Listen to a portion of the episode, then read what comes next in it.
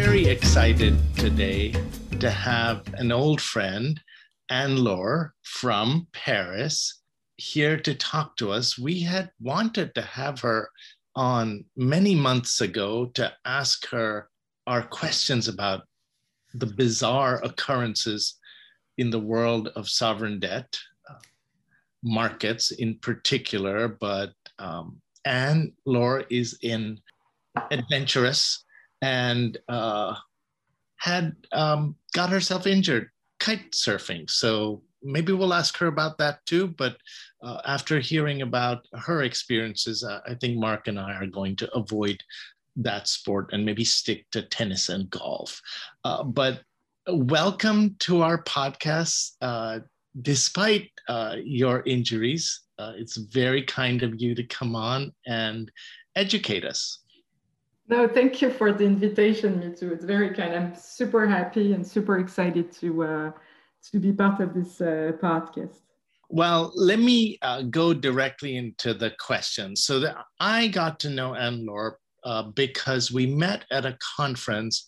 Think now uh, is a couple of years ago, organized in part by our dear mutual friend Jeromin Zettelmeyer, who's been on our podcast multiple times. And at the conference two years ago, roughly, we were talking primarily about our concerns regarding the large and increasing size of the Italian sovereign debt. And the central question was whether or not that gargantuan debt was going to cause Europe to go back into crisis. Now, two years later, debt stocks in Europe have increased even more thanks to the pandemic. The Italian debt stock looks even bigger, and yet no one in either academia or policy circles, with a few exceptions, seems to be worried anymore. So I just don't understand this. What, why are we not more worried?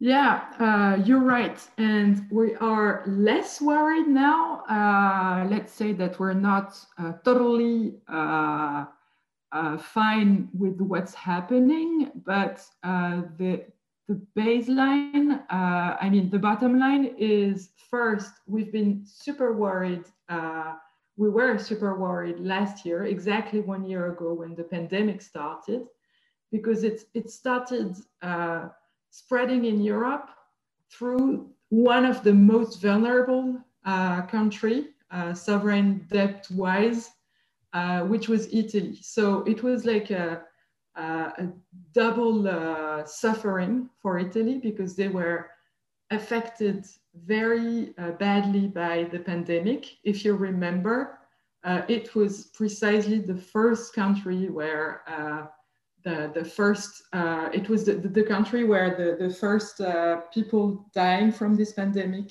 uh, started in, in February or late January, actually.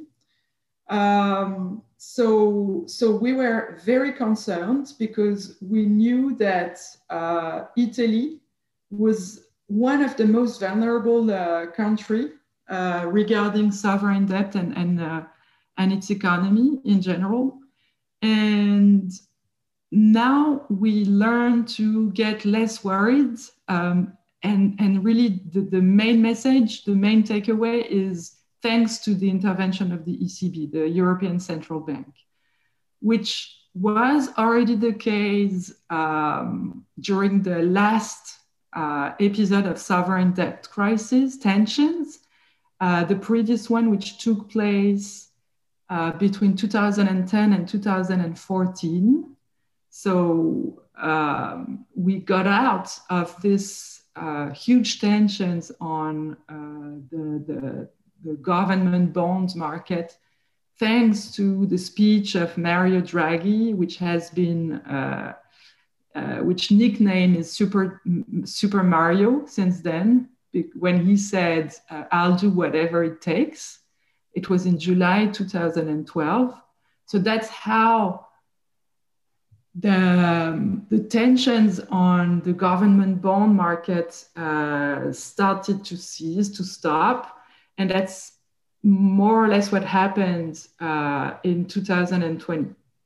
So, so Anne-Laure, can I um, just ask you uh, to say a little bit more about this and to follow up on um, some of the differences between the COVID crisis and the sovereign debt crisis from 2010 to 2012. I know this is something you've thought quite a lot about. Um, my sense, and, and you can sort of correct me if I'm wrong, but my sense is that even though the ECB's bond purchases have sort of removed a lot of the kind of widespread concern, at least for now, we still see differences in the market's reaction to various European uh, issuers. You know, Italy, you know, Italian yields, I think, have increased at least relative to to Germany and some other countries as well. What so what explains the difference in sort of country risk profiles in the present crisis, notwithstanding this, the large ECB intervention? True. The, main the background is that uh, when when the the COVID uh, started, when the pandemic started in let's say end of January in Europe, we had um, a group of countries which were still vulnerable, which were still in a um, tricky situation after the last uh, the last crisis uh, that uh, is supposed to have ended in uh, 2014. Um, what makes the there is a huge as you said there is there are large differences across the eurozone uh, member states regarding the perception of the investors uh, of the investors on the quality of their of, of their signature of their debt. Um, last during the last episode, there was uh, this group of peripheral countries, the so-called peripheral countries, which are Italy, Spain, Greece, Portugal, and Ireland.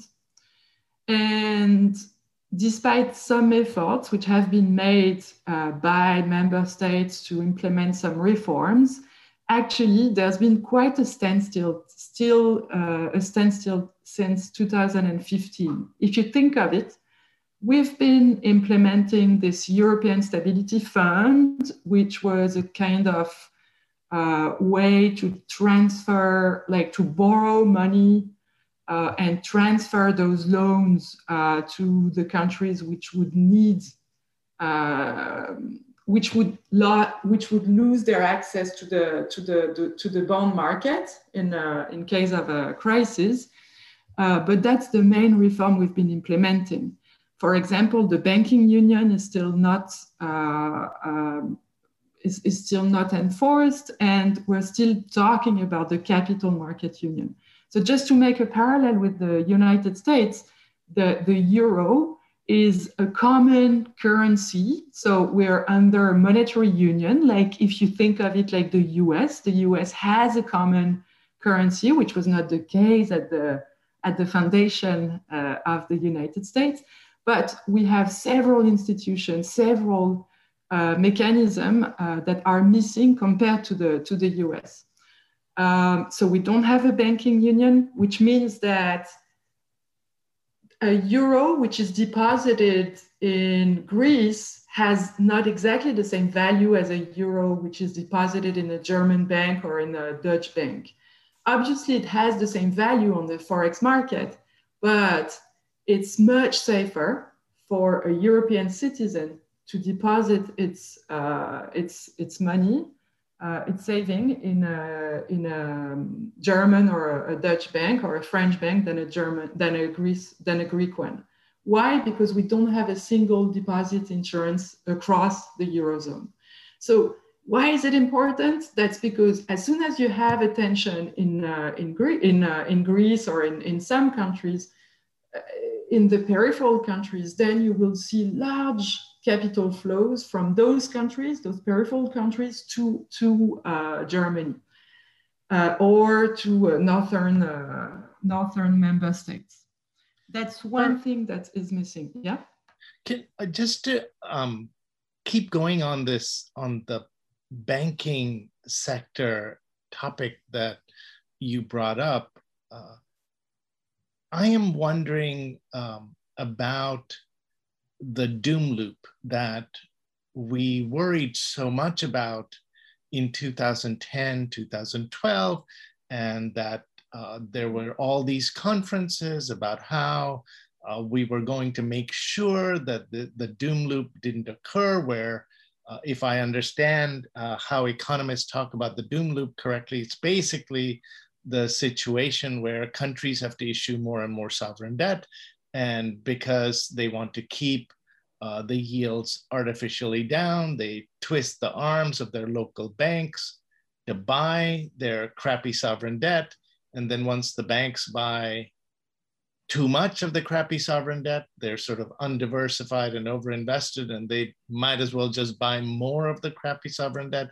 And my sense from the numbers uh, and again, I might be misreading them, is that instead of moving away from the doom loop, Europe has moved more in the direction of the doom loop with local banks buying even larger uh, fractions of their sovereigns' local issuances of debt. Is, is that uh, correct? And uh, but nobody seems to be worried about the doom loop anymore. Yeah, no, you're right. So uh, you make a very important point to understand the last crisis. And again, I'm sorry because I'm, getting back to this crisis, but it's very important to understand, to draw a parallel with what's going on now, because the mechanisms are very similar. Um, however, the main difference is the ECB. So let, let me try and explain this.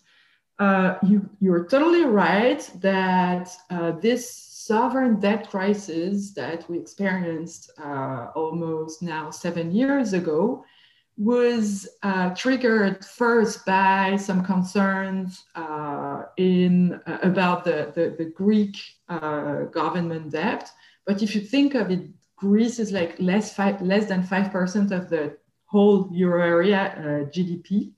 So what was really concerning is that the investors realized that uh, beyond Greece, some peripheral countries had some uh, unsustainable uh, debt, and the main concerns, concern was this home bias in the bank uh, balance sheet.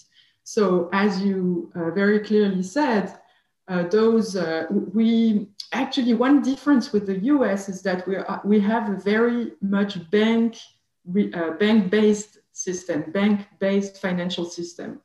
Contrary, or it's quite different. Uh, it's quite different from the U.S. because the the, the, the main way of uh, funding uh, investment in the U.S. would be by issuing corporate bonds, while actually banks uh, here play a very important role in uh, just allocating credit. Okay, so the, the, your basic uh, company in France would actually borrow from uh, their bank. Um, and what the, the, main concern is that uh, there's been a home bias uh, in uh, the bank balance sheet in Europe, meaning what you were describing, that those banks, BNP Paribas, Deutsche Bank, uh, Unicredit, were actually sitting on a bunch of sovereign debt. So the problem is that as, uh, as soon as investors realize that not only Greek, but Italian, Spanish bonds, government bonds, where actually the price was uh, increasing, meaning the, the, the, the premium, uh, the risk premium was deteriorating, it would not only entail risk on the sovereign, but also on the banks. And the problem is that the banks would be bailed out by the state, but, this, but that would deteriorate the sovereign uh, debt situation. Okay, so it was the so-called doom loop. And as you just emphasized, we still have um, very concerning numbers uh, currently. And I would add one uh, element in the in the loop. Currently, we not we not only have uh, sovereign bank doom loop, but we have a sovereign corporate bank doom loop. Why is it so? Because one of the main plan to um, address the, the, the, the, the COVID uh, crisis and the effect that the pandemic has had on uh, the corporate sector has been to grant guaranteed by the states loans, loans guaranteed by the states. So that means that uh, there is a kind of rising risk that uh, after the pandemic, if, if uh, there is an increase in uh, non-performing loans, in, uh, in uh, companies not being able to repay their loans, then it will affect the, the state, the, the, the, government. And so it will increase the risk premium on these government bonds. So and so, and the loans which are guaranteed by the states were issued by the bank. Okay, so we now have a doom loop, which is even bigger, which is corporate, bank, and uh, states. But the main difference with be, before 2012 is that now the ECB, the European Central Bank, is first has um, has a, a very clear message that they will do whatever it takes to remove this risk. And second, it's not only a speech, it's also uh, based on a plan, a, a, massive plan of government bond purchase. And when I say massive, uh, for example, in France, um, the ECB now holds more than 20% of the outstanding debt uh, of the French state. Anne-Laure, um, um, may may I uh, it, um, interject, please? Uh, so, one of the themes that has come up multiple times today is that what is very different from 2010, 2012 uh, is that we had this statement from Mario Draghi and the ECB has shown its willingness to buy humongous amounts of crappy uh, sovereign debt. Now, um, as lawyers, Mark and I always ask the question of whether they're allowed to do that. And my understanding is that the law on what the ECB is allowed to do has not changed since then, and that Mario Draghi's uh, I will do whatever it takes a statement, it's not clear that he was allowed to do whatever it took. And uh, I mean, the market rebounded, so he didn't need to do whatever it took. But it just, I don't have that kind of confidence that either legally the ECB will be allowed to do this. I keep reading periodically about the German Constitutional Court saying, no, no, no, no, no, you, you're not allowed to do that. Uh, and then, you know, Christine Lagarde has made statements on occasion saying, uh, you know, we're not going to buy everything you have, or maybe maybe I'm misremembering. I'm just I, I don't understand this uh, source of confidence especially since Draghi is no longer there. Now he's running Italy. Yeah. No, you, are right. You're perfectly right to point to this very uh, tricky ambiguity in, the, in Europe, because as you may ha- have understood, the main actor in the political uh, body, in, in like the, the, the governance of uh, the EU institutions, is not the European Commission, it's not the European Council, neither the Eurogroup, it's the ECB, the European Central Bank. Uh, we have a paper where we show that the main actor, the main interventions that have been efficient to uh, reduce the spread, so the, the risk premium, has been the ECB, and it's totally unambiguous. So, on the one hand, you have a very uh, key actor, which is on the, on the other hand, uh, very frequently, very usually challenged uh, by, uh, uh you, you, were mentioning the, the German uh, Constitutional Court. That's the main challenge that the ECB has been facing, and you're right to point it. Um, so it was challenged in May 5th, So May 5th, uh, 2020 uh, was a very bad day for uh, Europe, for the Eurozone, because, you know, the, the Italian spread was uh, still quite high. Um, there was a, a, lot of tension. The European uh, were still facing a lot of difficulty to uh, find an agreement. So if you remember the background, we found uh, an agreement on uh, next generation, which is a fiscal plan, a massive fiscal plan in July, but in May, people were still uh, arguing very badly about this, uh, this um, kind of plan that, uh, the, that was discussed. And in May, uh, and May 5th, the German Constitutional Court um, um, has a, a, a ruling uh, like challenging the ECB plan and uh, just yeah saying that it's uh, it's not legal. Now, um, two weeks ago, uh, the same uh, court challenged the next generation plan, this uh, precise this this fiscal plan I was just mentioning. So we have.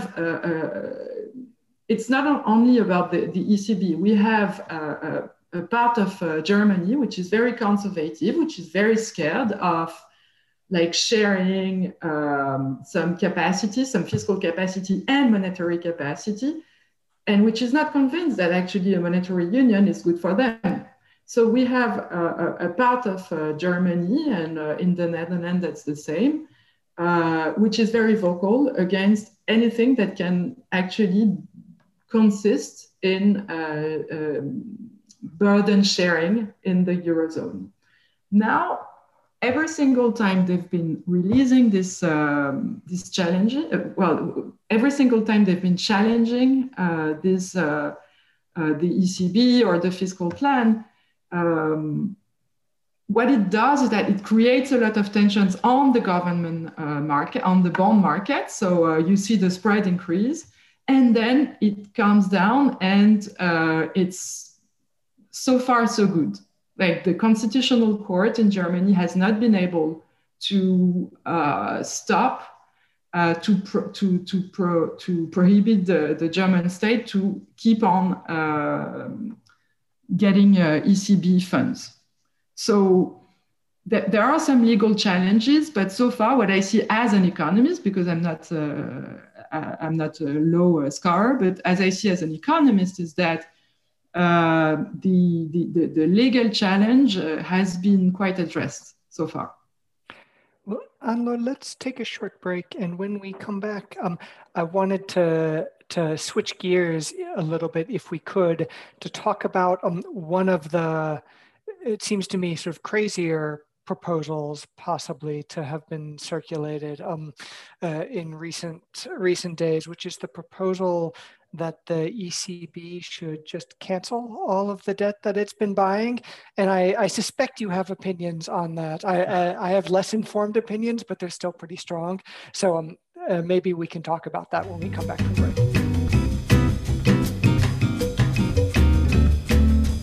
So, Anne-Laure, now that we're back, um, I wonder if you can give us your reaction to these proposals for the ECB to cancel the sovereign debt that it holds. I, I suspect you're a skeptic, but I, would like to, to hear what you think. Yeah, okay, that's, that's very interesting. But I think it's worth uh, looking at it, like trying to understand this very exotic um, proposal. Obviously, I'm super skeptical, to say the least. Um, but what is interesting is what it reveals, actually. So, first of all, it comes from France, most French uh, economists and political scientists, they're trying to spread uh, their ideas uh, around Europe, but the, the, the main uh, support is in France, first. And second, um, what's the proposal about? Uh, they, they are actually um, scared of uh, austerity uh, they think that the, the French government and European government will be tempted to get back to austerity or to, to cut uh, spendings. And so uh, their proposal is to cancel the debt which is held by the ECB, as I, I told you before, For example, the ECB uh, is sitting, is holding 20% of the, the, the, the, French banks. So that would actually, for, for France, it would imply going from 120% uh, debt to GDP ratio to uh, 100%. So um, wh what, what, does it, what does it reveal? First, um, it reveals the importance of uh, the ECB in the, in, the, in, in the political governance of uh, the EU. Uh, they're actually targeting the most important institution. Uh, their proposal doesn't concern the European Council or, uh, the, or the reform of the European Commission because they know that they are not the one uh, um, like changing the game in, in, in, Europe. And it comes from France probably also because France uh, was one of the first countries bringing up the topic of sovereign debt in July uh, 2020 while we were still in the midst of the pandemic. Uh, the French, um, the French Secretary of uh, Treasury, Minister of Finance, um, assessed very clearly uh, in July that uh, there was uh, that the, the, the, debt was uh, actually increasing because of massive interventions by the government, but they would address this, uh, this debt issue as soon as possible. So it's been raising concerns, which can be understood. Uh, it's been raising concerns among French um, society and French economists uh, that have who have observed some uh, movements, uh, some um, crazy uh, spending cuts in 2013, for example, uh, France has been really traumatized by the, the, the, the spending uh, cut in 2013, which were decided by a socialist president, Francois Hollande. So there, there is this movement in France which is trying to spread among the, the left-wing parties in Europe. Now, obviously, I'm super skeptical. Um, why is it so? First of all, of course, there, there is a legal issue. Um, you should totally change the mandate of the, the, the European Central Bank. And I, I, will not elaborate on this because I'm not a law scholar, but I, I guess it's quite clear uh, how uh, radical is this proposal uh, legal wise. Then um, uh, one major concern I have is that um, because the ECB is the main institution and the main body on which the political uh, uh, on the on which the economic policy in Europe uh, is based, you don't want to you don't want to challenge uh, the confidence that the market has on the ECB and on the on the single currency you don't want to take any risk on this. And I'm not, uh, I'm not very clear about the reaction of the market if uh, that was uh, enforced. You know, some people say, well, you know, uh, you would actually reduce the sovereign debt, uh, the, the, the ratio. So that would make actually the debt stock more sustainable because you just reduce it artificially. But others say, and I'm among them, uh, that the investors, the, pri- the private investors, may actually be very scared of this kind of movement and think that they will be the next one, uh, uh, like suffering uh, this kind of measure. So that's the second point. Like you don't want to take any risk on uh, the, the, the, the confidence that the market has on the single currency. Uh, and then I think there is a political economy argument. Um, I'm not very uh, happy that uh, the main uh, actor in Europe is the central bank.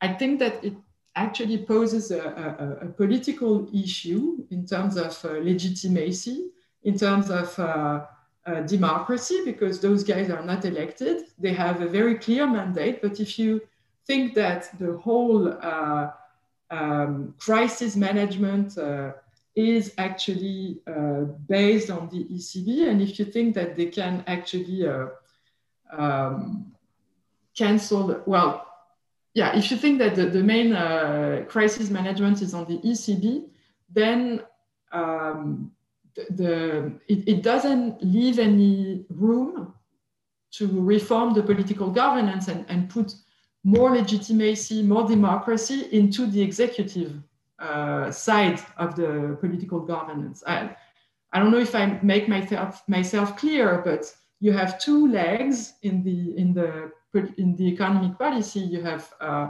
like the budget and the monetary policy, and we're actually putting a lot of emphasis on the monetary policy, which is implemented by guys who are not elected. Who, they, they do their job as, as much as they uh, uh as well as they can, but uh, I think that uh, well the the the quality of democracy and the legitimacy of uh, public choices must uh, rely on uh, elected people.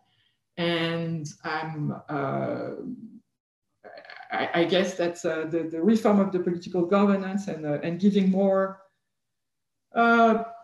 power to the European Parliament, for example, would actually make the whole process more legitimate and more solid Anne-Laure, um, may, may I, uh, so along these lines, um, I mean, I get the clear sense that you are worried about the, the sort of the house of cards that we have erected right now.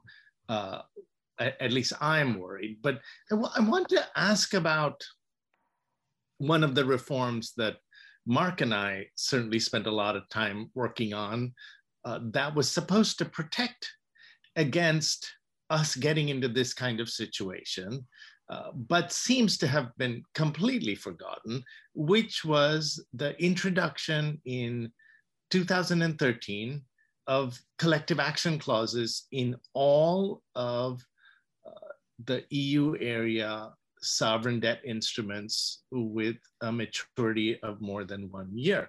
And the logic was, look, we are no longer going to have all of this drama about bailing out and uh, the ECB, you know, what its function is. We're going to put in place clauses that will enable quick and efficient restructurings if the debt ever gets out of hand in the future.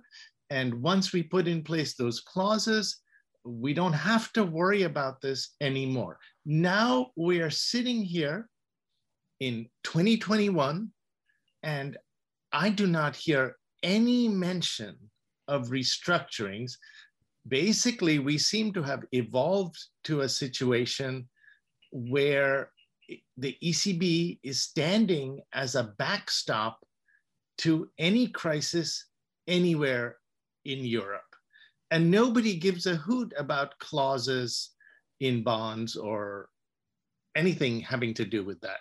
And, and part of the reason we know this is I, I, there are problems with those clauses that were put in place in 2013 that have been revealed by the uh, recent Argentine restructuring. And uh, the European authorities who at one point were very interested in the design of these clauses uh, right now don't want anything to do with uh, talking about the design of clauses because they're afraid that people will think that countries might actually use them. And I, my reaction is, well, I thought the whole point of these was that they were going to be used, not that we were afraid that somebody would use them. We want them to use them. Yeah.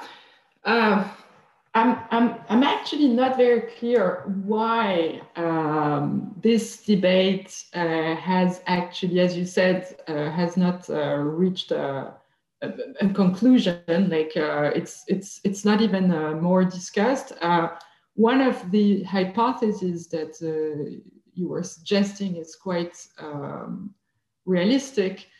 it's not very clear. Like um, I would say it's not very clear what the, the market perception would be if we were to introduce these uh, clauses.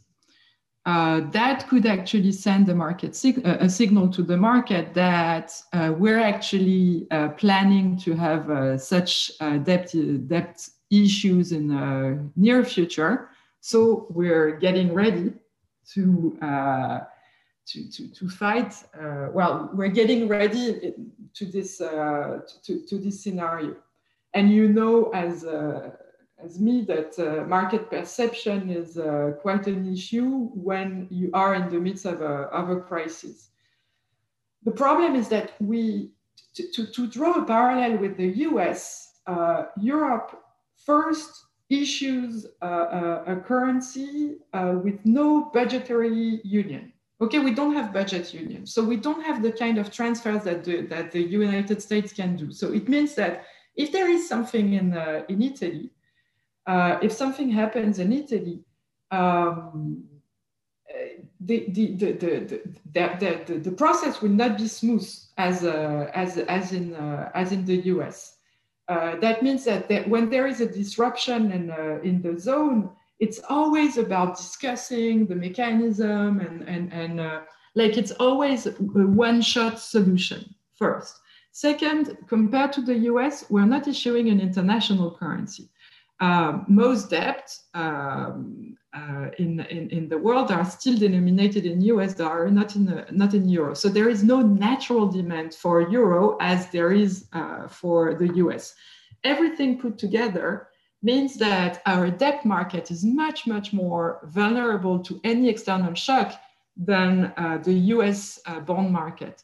And that brings me back to the solution we were emphasizing, which is probably a super clever solution. But my take is that um, we are not in a situation where we can take any risk about the market perception on uh, the quality of, uh, of, of the debt. And, and the third difference that the American people may not have in mind, it's as crazy as, as it seems, we don't have a single debt, a single euro bond so that means that Germany issues their own debt, Italy issues their own debt, contrary to the, to, to the US.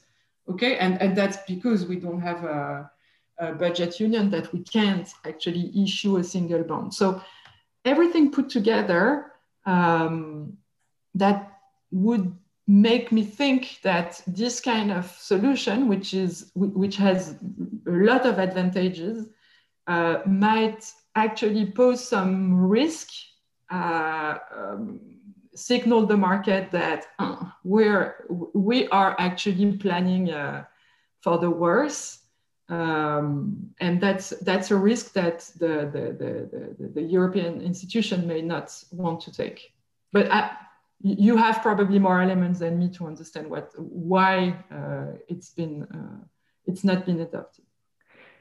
Well, I, I had wanted to ask um, uh, a question prompted by the sort of comparison uh, to the United States. And there's another comparison that I had in mind, um, which was um, leading me to think about populists, maybe demagogue political leaders um, of the sort that we have recent experience with in the United States. But I'm um, I'm wondering about Marine Le Pen the as I understand it, she seems to be polling reasonably well, although the mm. election is not until till next year.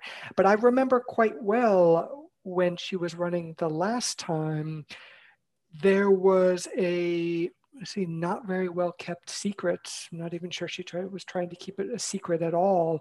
That she had been thinking about what it would take to leave the euro and to redenominate French sovereign debt into a new franc, which certainly was a, a something that um, caused a lot of um, a lot of concern and anxiety at the time.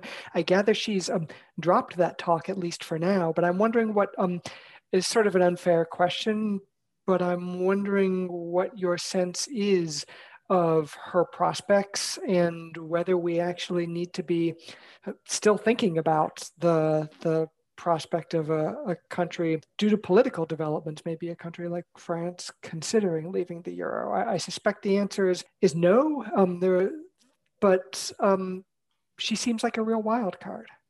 Yeah, uh, no, you're totally right. So um, I'm not a political scientist, so uh, I'll give you my opinion as an economist. But uh, yeah, everybody should be a political scientist, as you said uh, earlier.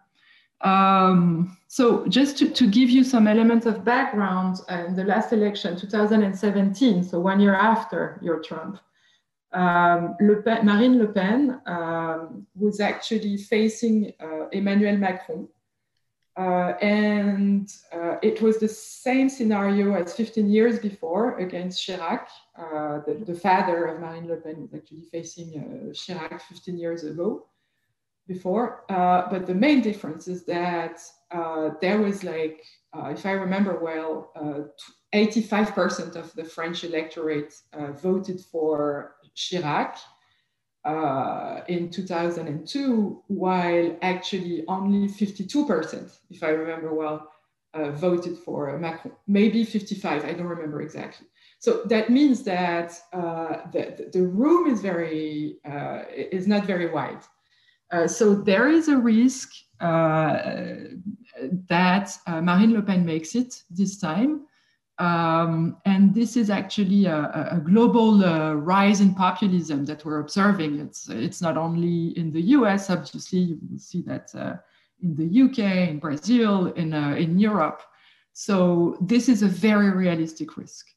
Now, regarding your question about the euro exit, there, she totally changed her gear after uh, she lost the election because the, the, the, the really a diagnosis that has been made after the election is that she lost the election because of uh, this proposal to uh, exit euro. And as surprised as it may be, you ask every citizen in the euro area, was we, we, despite the fact that we're facing so much challenges uh, at keeping this currency together, uh, people really like this monetary union. And there is a, a an overall support, popular support for uh, the single uh, currency for the monetary union. Every single time there is a poll, the majority of European citizens support. They don't want to exit uh, the euro. What's something that could be a bit concerning is that uh, in the recent polls uh, that have been um, in the recent polls, uh, apparently young people would be a bit more supportive of uh, Marine Le Pen and of exiting euro, but it's still a minority. So she totally changed her gears, and she's not. Uh, she, uh, she's absolutely not supporting the idea of exiting euro first, and even more surprisingly, she's been uh, very vocal against the canceling, uh, the cancellation of uh, debt held by the ECB, the, the, what we were discussing before. Um, which, in fact, if you think of it, um, canceling the debt uh, at the ECB is might be a step a step towards uh, exiting euro. I mean, it's very exotic and it's it's a bit weird as a proposal. So no, she's like she's she's turning something into a bit more conservative, like like a, a debt must be repaid, and uh, and we need to to keep confidence and uh, and, and to show uh, our creditors that uh, we are able to repay our debt. So she changed her gears. And, Anne-Laure, um, uh, let, let me first uh, express a deep skepticism that uh, Marine Le Pen has changed her stripes or gears or whatever else. This just sounds like she is willing to say whatever it takes to get into power, and then um, then we will see what's uh, really in the head of her, her and her advisors. But maybe I've just been ruined by four years of trauma under mm-hmm. Donald Trump. And so I just, I, the, the, these nationalist demagogues, I can't believe we elect them and then then we hope that they have changed. Every time we hope Trump had changed, we got slapped in the face. Uh, that was our fault, not not not his. But I, I want to ask um, one last question before we let you go, and thank you so much uh, for your time. Uh, in recent um, weeks, I, I, think during the last last few weeks, uh, there was a point where Mark and I started getting a bunch of email traffic uh, asking about whether or not uh, the European authorities as a result of the I'm not sure. I haven't been following this, but there is there are some bond issues that are being done uh, on a European mm. basis, and the question that people were panicking about all of a sudden was whether liability was a joint and several. And I, the people asking the question were not lawyers, so I think what they were asking was, is uh, Germany liable to pay the whole thing um, if uh, there is a default? Uh, you know, can creditors come after individual states, or is the liability only at uh, the European level? And so I'm wondering whether in France there has been a discussion about this question of moving towards Europe-wide borrowing and the question of who has specific liability and whether or not uh, the eminent wise Marine Le Pen has been uh, opining upon this. Mm, okay, no, that's that's very interesting what you're bringing up because I guess it's related with the, the fiscal plan that I was mentioning before. Uh, which is called Next Generation, and uh, which is based actually on the first issues of uh, European bonds. So there's been some bonds issued by the European Commission, but the, the, the, the amounts were totally anecdotal. Um, so yeah, uh, so what is interesting in your question is that it's a debate in Germany because Germany is on the creditor side. Uh, you, you should see the euro area as um, member states uh, with creditor on the one side and uh, debtors on the other on, on, the other side. It's like the the, the US. Um, in the US, there are academic papers showing that some states in the US are, are, structural creditors and some states are structural debtors. Structural in the meaning that there's, there have been long-term creditors and long-term debtors. That's that's exactly the same in uh, in the euro area. So um, to, to, to, long story short, we don't have this kind of debate in France because we're more on the side of the debtor, debtors, uh, which is not really accurate what I'm saying because uh, no, sorry, uh, on the next generation, we would actually, I think uh, the, the, fiscal plan that has been um, that has been implemented, that, that has been thought about, uh, plans that we will actually issue more uh, debt that, uh, than what we will get in the end. So for this plan, we will be creditors. But generally speaking, uh, France and Italy are more on the side of the debtor. So that's why uh, you would see very different debates in Germany and in the in, in Netherlands than, uh, than in the south of uh, Europe. Uh, as far as I know, um, I've never heard Marine Le Pen speaking about that. Um, and to back to her, uh, she's really not strong in economics. Uh, and as you were saying, she's probably very opportunistic. And if the debate gets in, in France, she will get opinionated, but she, she doesn't have, uh, I never heard her about that. Well, Anne-Laure, thank you so much for joining us today and, and um, letting us pester you with questions, whether they were fit for an economist or or not. And um, it was really nice to to get a chance to talk with you. So thank you so much for, for coming.